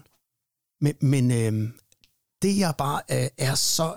Altså, jeg synes bare, han er skide god. Hver gang jeg så fodbold øh, der med øh, Miami Dolphins, øh, ja, tidligere Eagles, hvor han var, så kunne jeg altid... Øh, så kiggede jeg på ham, og, og, og han fik bolden mange gange, og han var en superb spiller. Virkelig gode hænder, lækre, bløde hænder, øh, sneaky fast. Det var sådan en spiller, så griber han den, og så lige pludselig så er der alligevel sådan en foot race ned ad banen, og så tænker man, okay, nu kommer alle de der hurtige cornerbacks, men alligevel har de svært ved at indhente ham. Jeg tænker, det var da satans med ham der, øh, tumlingen der med de store fødder. Men altså, øh, og, og så når Jenny fik fat i ham, så skulle de jo lægge ham ned jo. Altså, vi kender det også lidt for sådan en som Derrick Henry. Det ser ud som, han løber langsomt. Men det gør han ikke. Og det er Og også så langskridt. Ja, og, og jeg vil faktisk sige, at det var, det, det, han var lidt anderledes, for han havde faktisk meget korte skridt, Keith Byers. Men det der med, det ser bare akavet ud, eller kluntet ud, det synes jeg, det gør med Henry. Han tager jo de her lange skridt. Mm. Hvor uh, Keith Byers, han løber sådan nogle miniskridt med de her store fødder, bip, bip, bip, bip, derudad. Og, tænk, øh, og så har han jo leveret noget af det mest, øh, ja, synes jeg, øh, fedeste. Øh, kan I huske, det ved jeg ikke, om I kan, det er vi lidt tilbage i 93. Miami Dolphins skal spille mod mægtige Dallas Cowboys på Monday Night i Dallas. Det var her, hvor Dallas jo var the shit. De havde et forsvar bygget op af, på speed. Det var det, det var det nyeste. Det var jo det, Jimmy Johnson gjorde. super hurtigt, aggressivt forsvar, og så var de jo øh, Super Bowl-mester. Miami kommer til Dallas, og øh, lige inden kampen, nogle timer inden, så er der sket det, der aldrig sker i Texas. Der har faldet et voldsomt snevejr. Hele banen er dækket med sne. Det var jo på det her tidspunkt, man havde, øh, ja, det hed jo Texas Stadium, men det her, der havde man jo hul i loftet, så Gud kunne kigge med, sagde de. Og øh, hele banen var dækket med sne. Og det gjorde det til en, en, en legendarisk Monday Night kamp, og der er, ja, kampen er kendt af flere årsager. Altså, Miami Dolphins vinder den 16-14. Det gør de til sidst, hvor de skal forsøge et field goal, øh, og de bliver blokeret field goalet, og kampen er sådan set over. Cowboys har vundet den. Men Leon Lett, stor defensive tackle for Dallas Cowboys, kan ikke lade være med at løbe hen og røre ved bolden. Og det er jo sådan, når han rører ved bolden, så er den levende, og Miami lægger sig så på bolden, og så får de lov til at sparke igen. Og score og vinder. Fuldstændig absurd. Men inden da, der har Keith Byers et løb, som bare bliver kaldt The Snow Angel. Han får bolden i det her, øh, vi skal huske på det er De spillede på sådan noget astroturf dengang, så I ved, lige snart det regnede eller snede lidt, så var det fuldstændig glat. Der er det altså en fordel at have meget store fødder, og tage meget små skridt, og så ført være meget svært takle. Han får bolden på et tidspunkt, og så løber han 77 yards med den, og det, jeg elsker det klip, og det kommer vi til at lægge på. på øh, altså, han løber op igen, og de der Dallas Defenders, de jagter ham, og øh, de fanger ham på femmerlinjen. Men øh, det Keith Bryce ligeglad med. Han løber bare ind i endzonen, og så laver han selvfølgelig en snæring ind i, og, øh, det er klart. og øh, det er bare et løb. Og så det sidste. Jeg har mødt ham. Er det rigtigt? Ja, for nogle år siden, der var jeg inde og se Miami Dolphins, og så øh, var der, øh, så, hvad fanden, det er sgu da ham med de store fødder, der står derovre. Det er sgu da Keith Byers. Så gik jeg over til øh, Keith Byers, så jeg dag, min ven. Øhm, det er Andreas. Frederikshund du ved. Alt det der. Faldt i snak med ham. Nej, flink mand. Øh, jeg fik lov til at tage en selfie med ham. Øh, Fedt. og øh, ja, det, det kan også være, at vi skal lægge det ud. Det kunne være Det fedt. kunne være, det, det hører sig til. Og øh, fik lige en snak med ham om The Snow Angel- Angel Play her, og det var han meget glad for, jeg kunne huske, fordi øh, det er et af højdepunkterne i karrieren. Fantastisk. Slutligt, så skal det siges, at han var sådan en uh, spiller, som Bill Parcells og Bill Belichick rigtig elskede. Han flyttede med dem først til New England og siden til Jets. Han er faktisk skide god i den her Super Bowl, som Patriots de uh, spiller mod Green Bay 96. Han scorede blandt andet deres første touchdown. Så øh, ja, Keith Byers. Nogle gange, så er det ikke den der perfekte Adonis-krop, der kan. Så er der altså noget andet, der kan. Fik fik du sagt, at han var receiver? Han var lidt af hver. Han var tight end, øh, han var running back, han var fullback. Han var sådan lidt, øh, hvor, øh, hvor mangler vi en mand? Så stillede han op der. Øh, og øh, kunne løbe bolden, kunne øh, gribe og kunne blokere. Ja, Fedt. det var Keith Byers. Kan du huske ham? Ja, ja fed spiller. Spiller nummer 41, gjorde han ikke? Jo, lige præcis. Ja, ja. Ah, det er godt, Anders. Det er derfor, jeg siger, at du er en football-kender i introen. Det er fordi, du, er- det er du jo. Du kan jo huske det der shit der. Jeg var lavet i går, til gengæld. Det har jeg ingen idé om. Men... Nej, nej. Det er jeg heller ikke Men idé om, hvad du lavede i går. Men, ja, så der er vi ens der. Ja, skal vi ikke lige, øh, inden det bliver sådan en, skal vi ikke lige, øh, skal vi ikke have en salgstang? Øh, jo, selvfølgelig skal jeg. På det andet? Det er klart. Skal du have en metadon? Cola? Mm. Men så, har du det? Det kan jeg gøre lige at hente det så. Jeg gider du ikke det? Jo. Fordi, øh, Jeg gør det. Det der med bare at drikke vand, det har jeg aldrig sagt noget. nej, det har du faktisk ikke. det er faktisk, øh, er ikke noget, man skal drikke to liter vand om dagen. Jo, men jeg tror, det er to liter væske. Altså, Nå, jeg tror ikke, det behøver at være vand. ikke to liter snaps, for eksempel. Det, Ah, ah, det, ah, ah, det tror jeg, der er nogle andre råd, man øh, løber ind i der. Sådan. Kan du huske dengang, man sagde, at kaffe var så, øh, det var så dehydrerende, at det talte minus? ja, jeg troede stadig, det var dehydrerende. Der kan du bare se. Jo, jo, men det er da rigtigt, man skal tisse, hvis man har drukket kaffe og sådan noget. Ja, det er vanddrivende.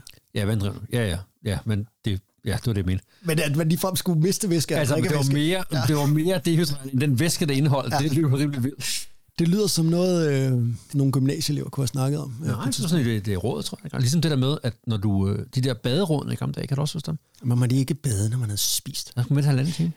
Skulle man det? Halvanden time skulle man med. Hvorfor? Fordi Jamen, hvorfor? Blodet, blodet gik væk fra ens arme og ben, eller? Altså, det var alt sammen noget dumt, så man kunne slet ikke gøre det. Eller, hvad, det er da det dum- dummeste råd, jeg nogensinde har hørt. Det var et råd, vi var børn. Jamen, det er rigtigt.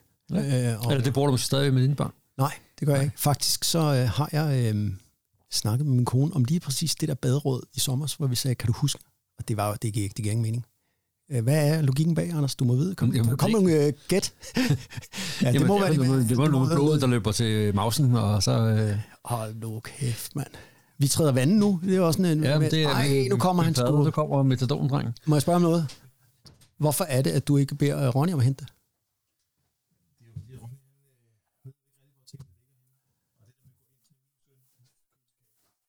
Inden I nu begynder at snakke om øh, baderådet fra øh, fordomstider, så skal I huske, at det her er en øh, NFL-podcast. Og derfor skal vi også have dig. Du Ja. har nu øh, hentet øh, ko- Macedon-cola, øh, saltstænger. Dem skal du lade være med på i munden. Ja. Du skal øh, fortælle om en, øh, en spiller. Jeg kan starte med at sige, at han har nummer 22. Og det er jo det nummer, jeg har spillet med i øh, hele min karriere. Gloværdig karriere. Gloværdig karriere fra Arizona Oaks. Øh, 2-2, 22. Og, øh, og, det, og, jeg, og det nummer er inspireret af dem, man skal snakke om, som er ingen ringer end Emmett Smith. Ah, Øhm, og øh, grunden til, at jeg jo øh, forelskede mig i Emmett Smith dengang, øh, da jeg startede med at spille, det var fordi Emmett, han var jo en, der blev... Øh, han blev ikke... Altså, han startede sin, den allerførste kamp, organiseret fodboldkamp, han spillede, det var jo øh, noget, der var organiseret Salvation Army, frelsens her, øh, som han øh, så spillede. Der blev han senere hen, og meget hurtigt efter det, kom han så på high school og spillede jo. Og allerede der var man jo sådan lidt, ah, han er lidt for lille, han er lidt for langsom og sådan noget, men han brillerede jo. Og, men de tænkte også, nej, men han er for lille og for langsom til at komme i college. Han kan jo ikke spille på de, altså med de store hold i college. Men ikke øh, desto mindre, så øh, spillede han for Florida Gators, tror jeg det var. Øhm, i, øh, jeg havde en gloværdig karriere der også. Og der tænkte NFL-gutterne med det samme også, ah, han er lidt for lille og lidt for langsom til at spille. Og, og så blev han draftet alligevel som nummer 17 i første runde, hvor han jo, jeg tror nok, at, at jeg ved, at Dallas traded jo op for at få ham. ja, For ham. Cowboys, ja. Ja, Dallas traded op for ja. at få ham. Øh, fire pladser. Jeg kan ikke lige huske, hvem de traded med. Øh, og det var fordi, det ham, de egentlig havde tænkt sig, at de skulle have. Øh, han blev taget. Så de tænkte, oh, men så kan vi jo tage MSMS, Smith, det kan vi godt gøre. Altså, det kan vi godt gøre. Og det viser nok at være den bedste beslutning, der nogensinde er blevet taget af Dallas Cowboys. Fordi han var jo øh, en kæmpe stjerne, og blev den første spiller, øh, der jo i fem år i træk løb for mere end 1400 yards. Øh, han har jo stadigvæk øh, utallige rekorder. Øh, han spillede for, for Dallas Cowboys øh, fra 90 til 02. Øhm, og øh, han, i 1995 slog han rekorden for flest rushing touchdowns også, med 25. Øhm, så spillede han for Arizona øh, fra 03 og 04, og sluttede så i 4. Øh, hvor han røg tilbage til Dallas på en kontrakt til 1 dollar for at slutte sin karriere øh, med det hold, som han, hvor hans hjerte stadig lå. Ikke? Øhm, og han sagde jo forud for, øh, for sæsonstart i øh, 03 i Arizona, at øh, jamen, jeg er en, ja, der er stadig 1300 yards om året i mig. Men det gik ikke ret godt for, øh, for, for Emmitt Smith i Arizona. Han blev skadet og løb ikke ret meget, og året efter 04 fik han heller ikke ret meget ud af det. Men hele hypet omkring at have Emmitt Smith på holdet gjorde noget ved holdet og hele det her offense. Og han bibeholdt sin evne til at blokke, for det var han jo også rigtig god til. Han var ikke specielt hurtig. Han var jo heller ikke særlig stor. Han var ikke specielt nifty. Han var ikke Barry sanders på nogen måde.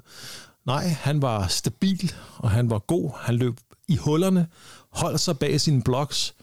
Øhm, og så, øhm, øh, så havde han jo det, der var havde en fantastisk second effort. Det vil sige, han var rigtig god til at få yards efter kontakt.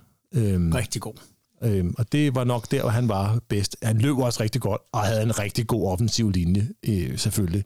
Han var god, øh, han havde gode hænder, han var god som receiver også, det brugte ham øh, også. Og så spillede han jo sammen med Troy Aikman, det skal man heller ikke glemme, som også var en fenomenal quarterback. Øh, og øh, så, så, jeg blev forelsket i ham, fordi han altid blev undervurderet. Ja, For for det han blev meste. altid undervurderet, selvom han førte ligaen år Ja. efter år, så Ja. var han alligevel undervurderet. Man, Ja, det- man fatter ikke, hvordan nogen spiller kan det.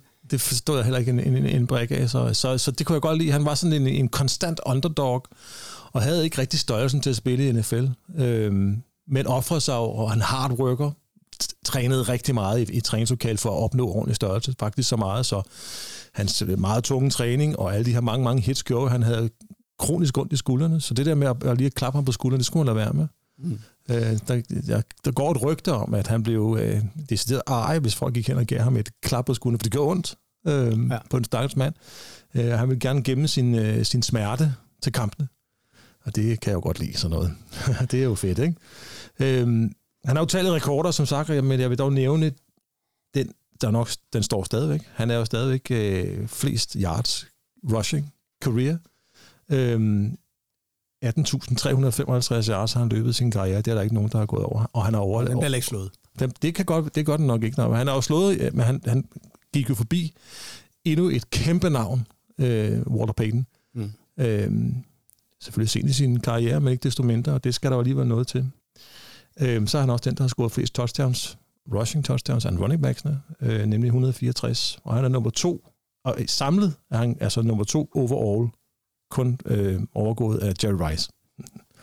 Og så var der også noget andet fedt ved ham. Det var jo det der med, at Dallas Cowboys i 90'erne var meget flamboyant med Michael Irvin og Dion Sanders og sådan noget. Og her har vi jo en, øh, som nok var ham, øh, det var nok med, hvad hedder det, motoren jo, i, i hele halvøjet, og øh, hjertet i hele det foretagende, og han var jo øh, også sådan en smilende nede på jorden gut.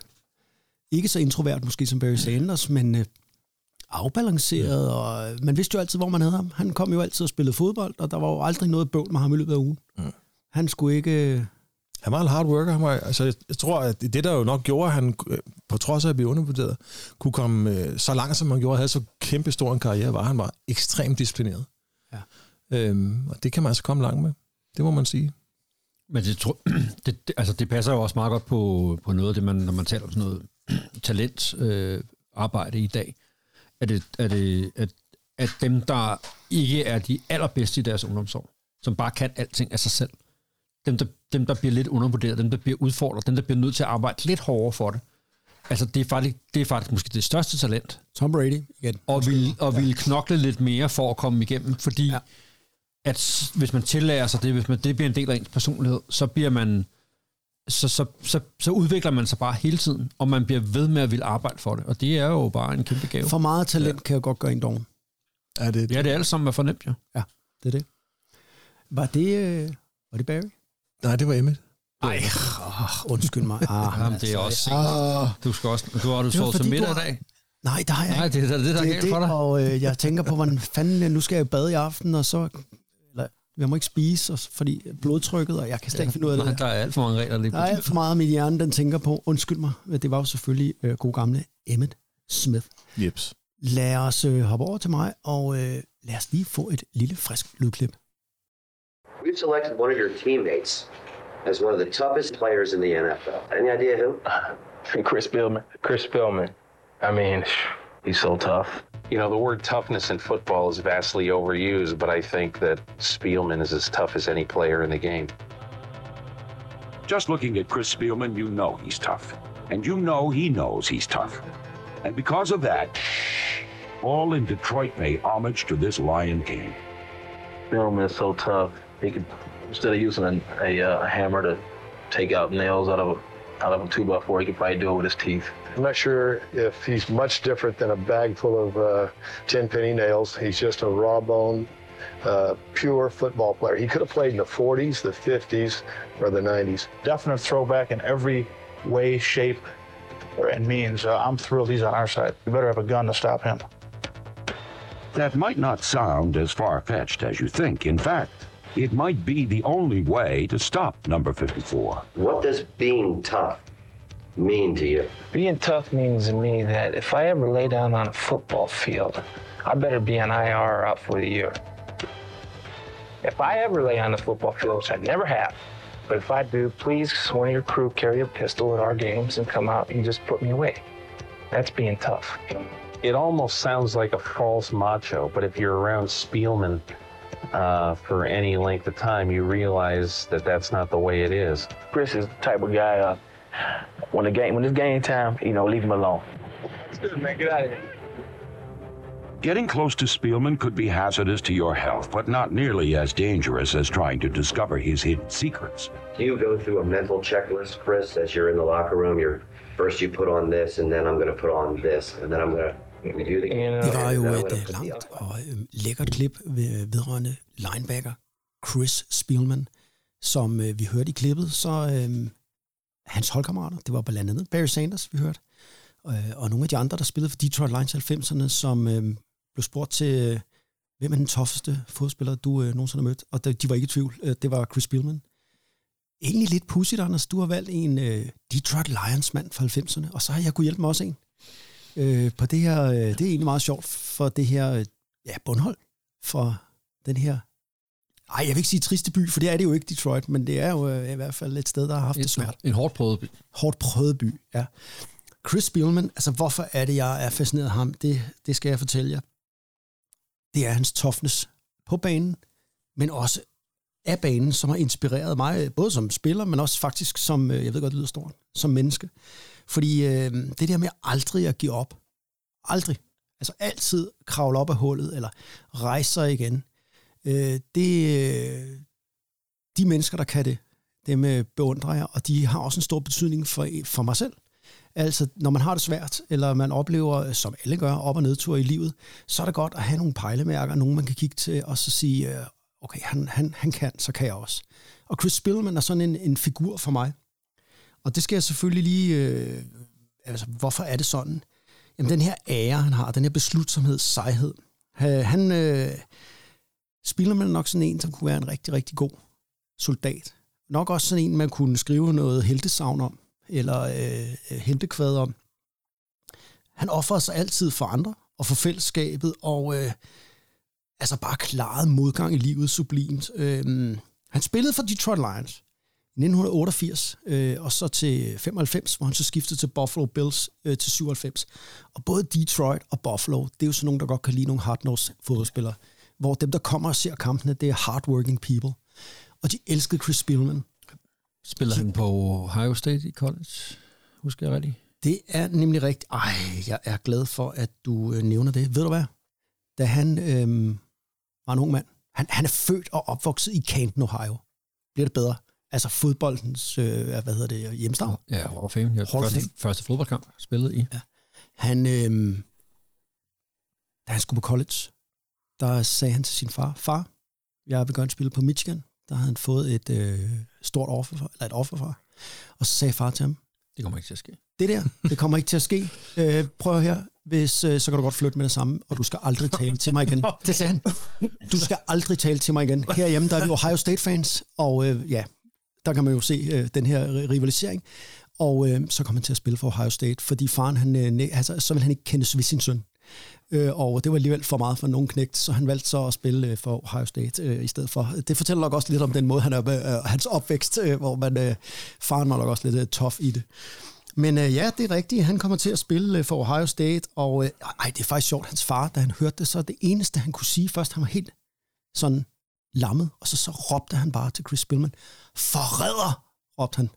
Og øh, så kunne Chris Spillman godt øh, se, øh, okay, jeg, jeg tænker mig lige om en ekstra gang. Han, øh, ja, han, øh, sådan en mand som ham, stopper jo ikke, før det går helt galt. Og det gjorde også med ham. Han brækkede nakken, øh, og, og blev opereret i nakken. Og øh, det stopper så heller ikke sådan en mand. Så han prøvede så at komme tilbage med, med en brækket nakke, øh, jeg skulle til at sige, der var repareret, men øh, blev så øh, kottet af Cleveland Browns, som han prøvede at komme tilbage med. Det, der er mest fascinerende med ham, det er, at øh, i 1998, der fik hans kone brystkræft. Og øh, han øh,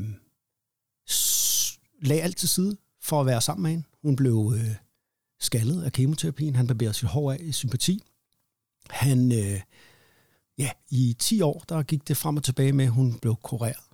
Og øh, så kom det igen. Så blev hun kureret. Så kom det igen fire gange. Og i 2009, der døde hun. Og øh, ganske ung jo. Altså, vi snakker jo nogen i 30-40'erne her.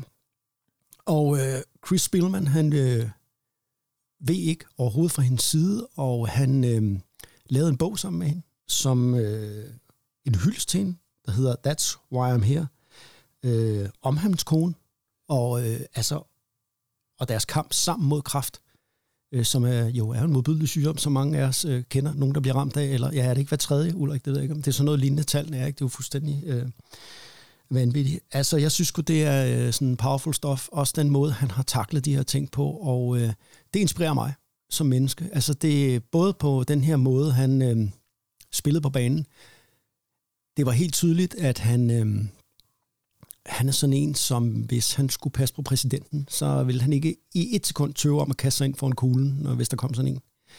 Øh, også sådan en, der kunne være en glimrende politimand eller brandmand. Øh, og øh, sådan nogle helte, dem, øh, de rammer altså mig lige ind i hjertekuglen. Men han vendte jo tilbage til Detroit efter sin karriere. Han er i Detroit i dag. Han er øh, speciel konsulent, assistent til ejer og general manager. Og det tror jeg er øh, sådan, øh, det er rart at have en bygning. Det er godt at have sådan en god mand omkring sig, og det er jo selvfølgelig også en hyldest til, hvem han er. Øh, det er ikke sikkert, at han har et eller andet øh, helt øh, vigtigt, han skal lave, men altså, øh, så øh, de har åbenbart fundet det så vigtigt at give ham den titel, fordi han repræsenterer Detroit Lions på en fed måde, og kan inspirere alle omkring sig. Og øh, ja, han er øh, en legende i, i Detroit, og han var jo, Barry Sanders var det offensive øh, talent, øh, uden tvivl om det, og Chris Spillman, han var bare øh, ham på defense, man slår sig på.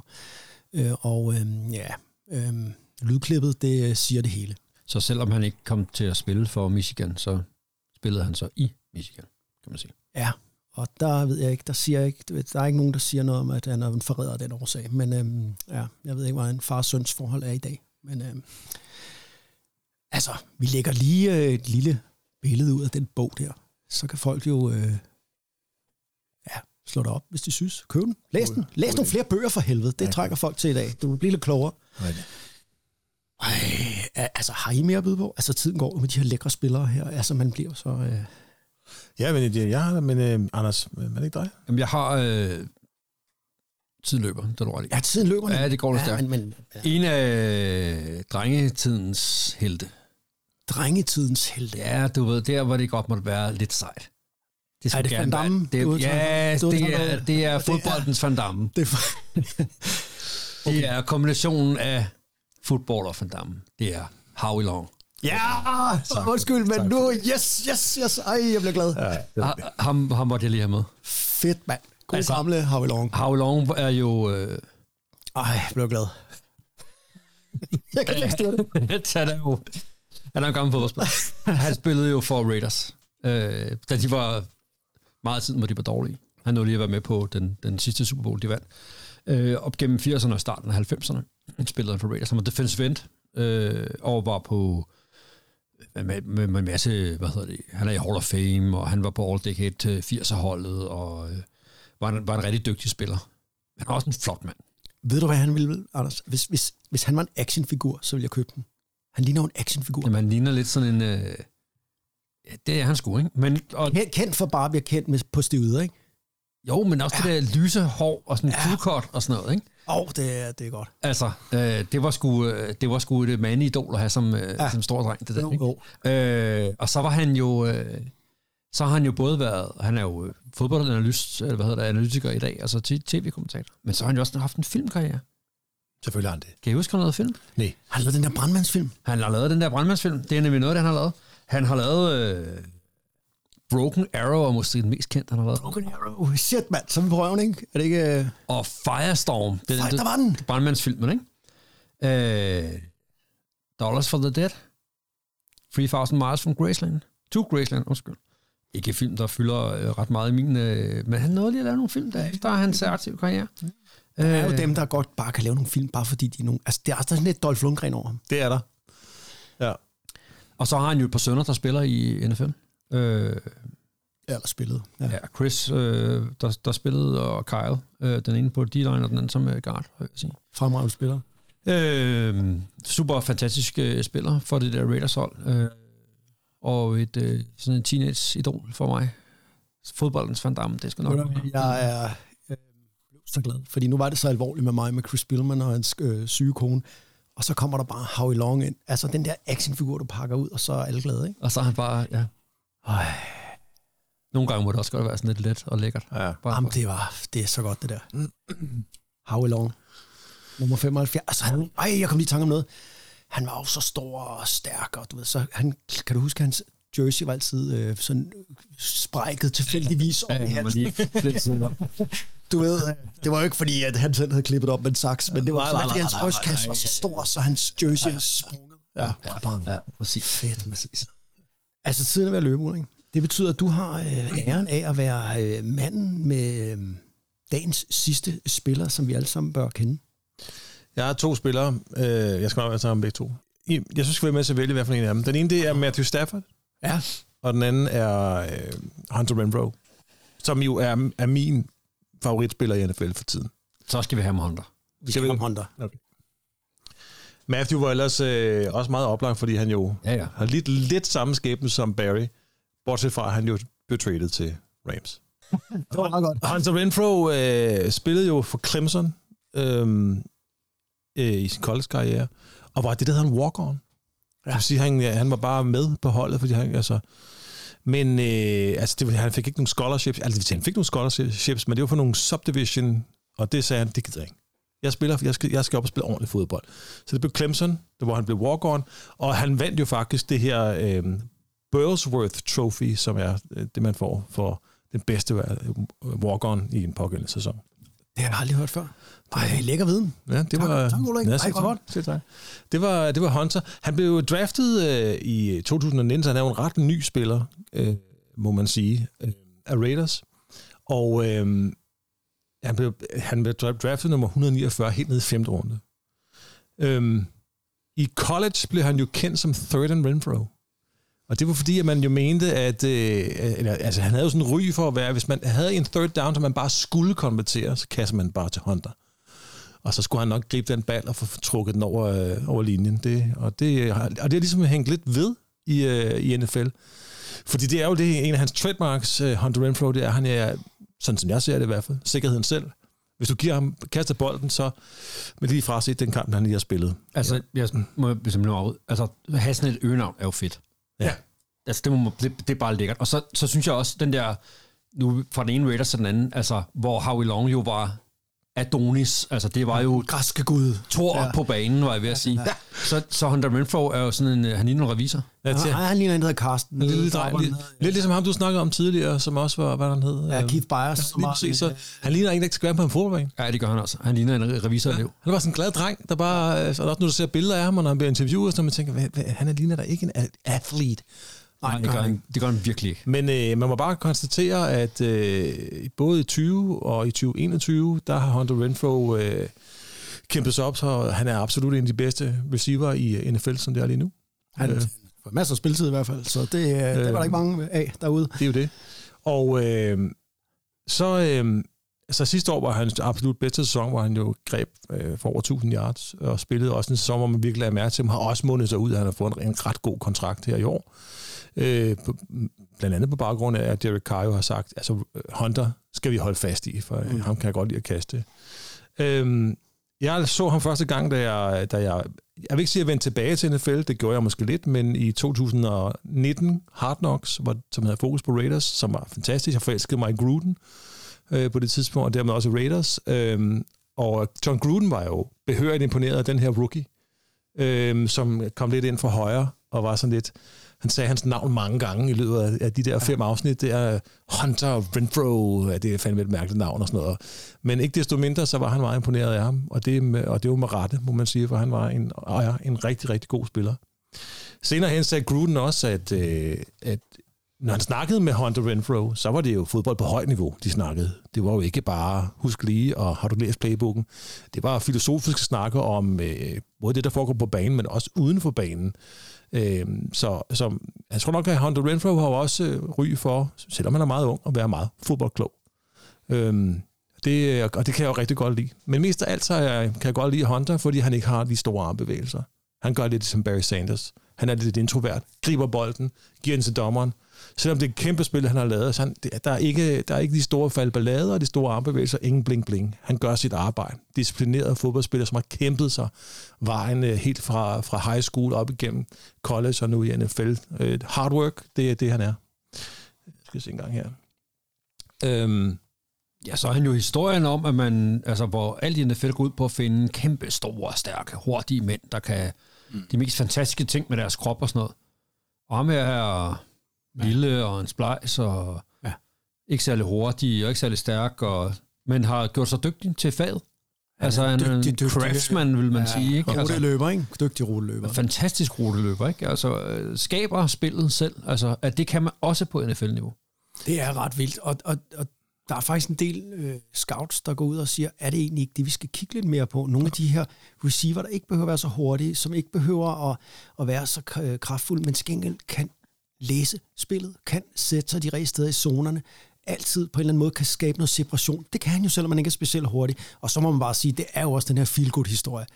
Altså, der er rigtig, rigtig mange det er amerikanske unge mænd, der ser amerikansk fodbold til NFL, og tænker, ej, han ligner mig, ham der. Øh, ham vil jeg holde med, fordi ja. det, det er lige, lige præcis det, han gør jo. Han ligner jo bare sådan en skoledreng. Mm. Og det, øh, han minder mig lidt om Wayne Corbett fra Jets i øh, 90'erne, som jo også var sådan en, jamen alle, øh, han blev jo ved med at producere, og man tænkte, det kan da ikke være rigtigt. Men, øh, ah, godt valg, Hunter Renfrew. Og så var hans øh, college-karriere var jo ikke specielt imponerende. Han greb ikke for super mange yards. Han, havde, han var god og stabil, og han vandt også det her trofæ og så videre.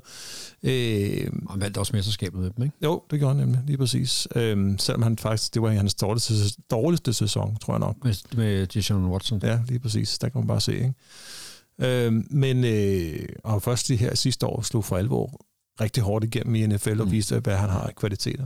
Øh, en god hard worker. Jeg kan rigtig godt lide ham. Jeg synes, han er en fryd at se på, når han spiller, og han bliver tit fremhævet øh, af kommentatorer, blandt også de danske kommentatorer, fordi han bare er, han leverer bare varen.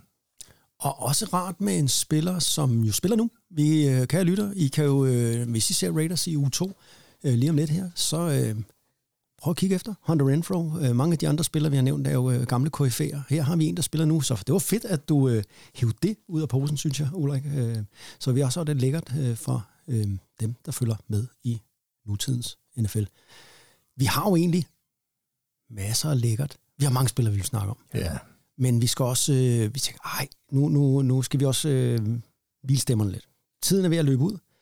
Og øh, med øh, Hunter Renfro, han bliver vores sidste øh, mand i dag. Vi skal slutte af med noget, noget lækkert musik. Det bliver vi simpelthen nødt til. Ah, NFL er startet op. Hvad er mere amerikansk end noget small town øh, country?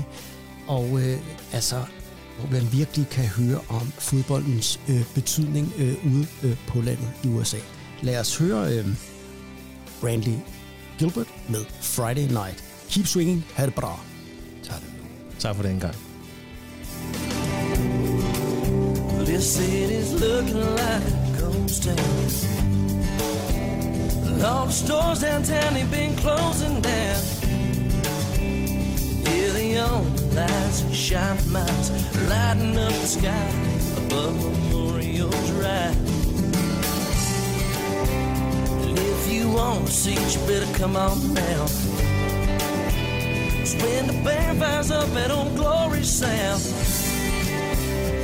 listen, Mom, we've all been waiting for lining them up, and the whistle blows. This ain't no game right here. It's more like religion. We built this thing right here, a football tradition. So everybody get up and feast your eyes on the highlight of small town life. It's Friday night.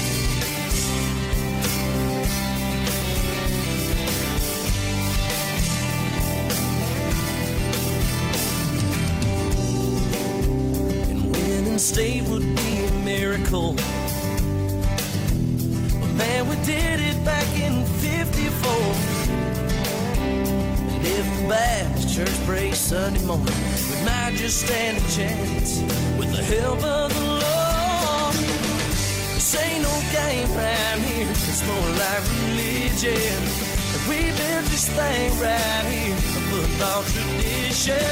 So everybody get up, feast your eyes on the of small town life. It's Friday night.